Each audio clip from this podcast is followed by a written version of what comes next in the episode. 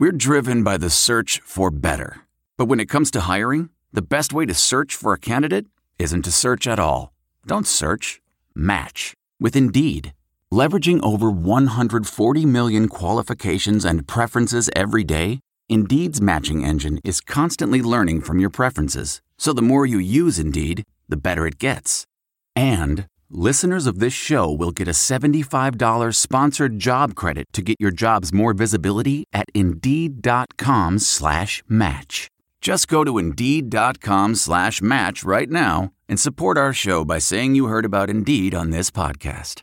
Indeed.com slash match. Terms and conditions apply. Need to hire? You need Indeed. Hey guys, it's, it's Wild Harris here with another Panther Rants podcast. It's Monday. I'm sure if you're in Pittsburgh, I know the commute's miserable as hell. I'm sure as a, as a Pitt fan, the morning after the morning of Monday commute is probably even more miserable because of um, well, what happened Saturday night. And before we um, get into it,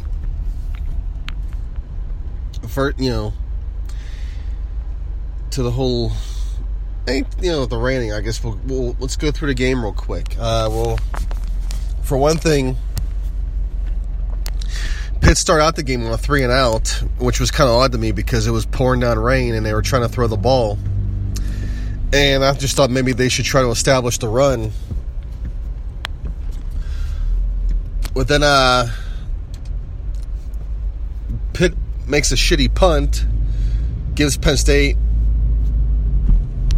good field position. Then, then some, then a whole rash of penalties later that Penn State's already in the end zone, seven nothing. But the Pitt's credit, they came back the next drive and pounded the ball down Penn State's throat and made it a seven-six game.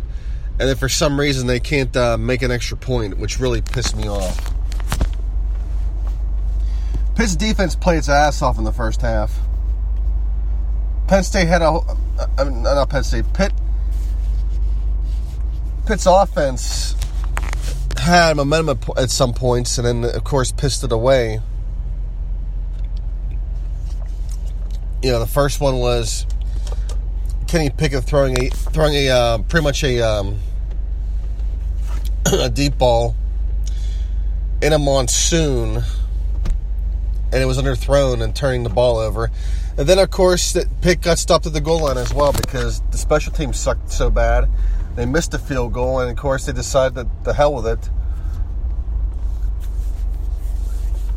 And then to make matters more worse, before the half is over, the punter can't handle a damn snap, and next thing you know, Penn State's up 14 6.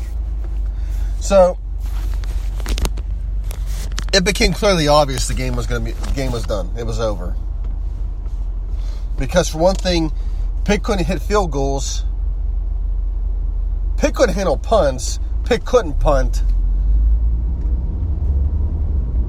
And the only way Pitt was going to win this game is if they crossed the goal line, converted a fourth down, converted a two point conversion, basically doing a whole lot of magic to win this game. And at the end of the day, the coaches and the players quit at the end because they said, the hell with this. And the final score is 51 to 6. So that's how we got to where we are that day. And I'm not sure what the hell happened. I think, um, you know, if, if, you look at all the, the, the events of that game, I think uh, the coaches were wound up in turns the players were wound up. Coaches were probably stressed as well because this was obviously a critical game for them for a lot of reasons. They had a lot of riding on this personally.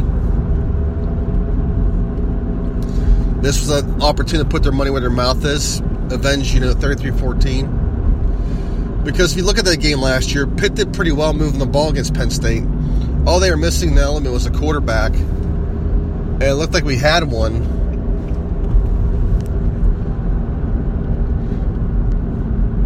but for some reason he had a hard time doing anything And basically, Pitt became one dimensional, and then Penn State pretty much teed off on a running game.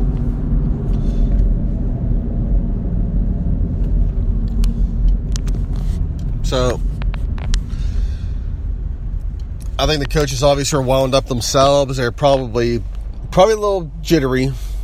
And the thing is, is when your when your leadership is jittery, the people that uh, you're teaching, your players, are going to be the same way, and that's what happened. Really, undisciplined, whole bunch of stuff. I mean, when you're when your communication over the freaking coin toss is is that is bad, you know things are going to be are going to be bad as well.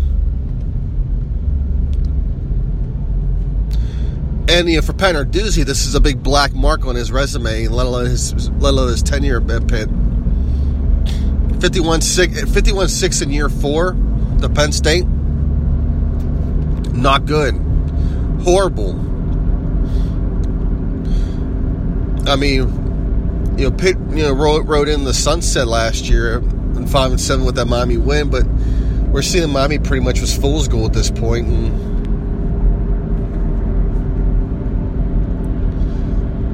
But Pitt was in it for half, but then Pitt just gave up because they weren't doing dick in this weather. And I figured the weather would help them a little bit. I mean, Penn State didn't play all that good. I mean, McSorley didn't play all that good. You know, they did pretty well keeping him in check for most of that game.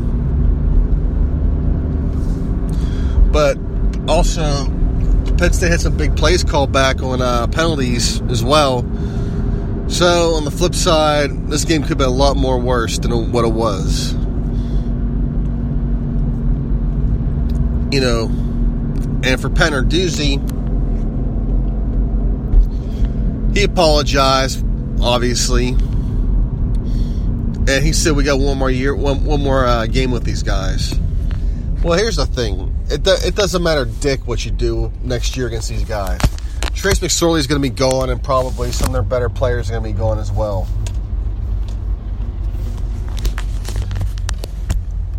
If Pitt wanted to prove any point in this series, they had to go three and one at least. They went they're two and two. And, Two and two doesn't prove anything.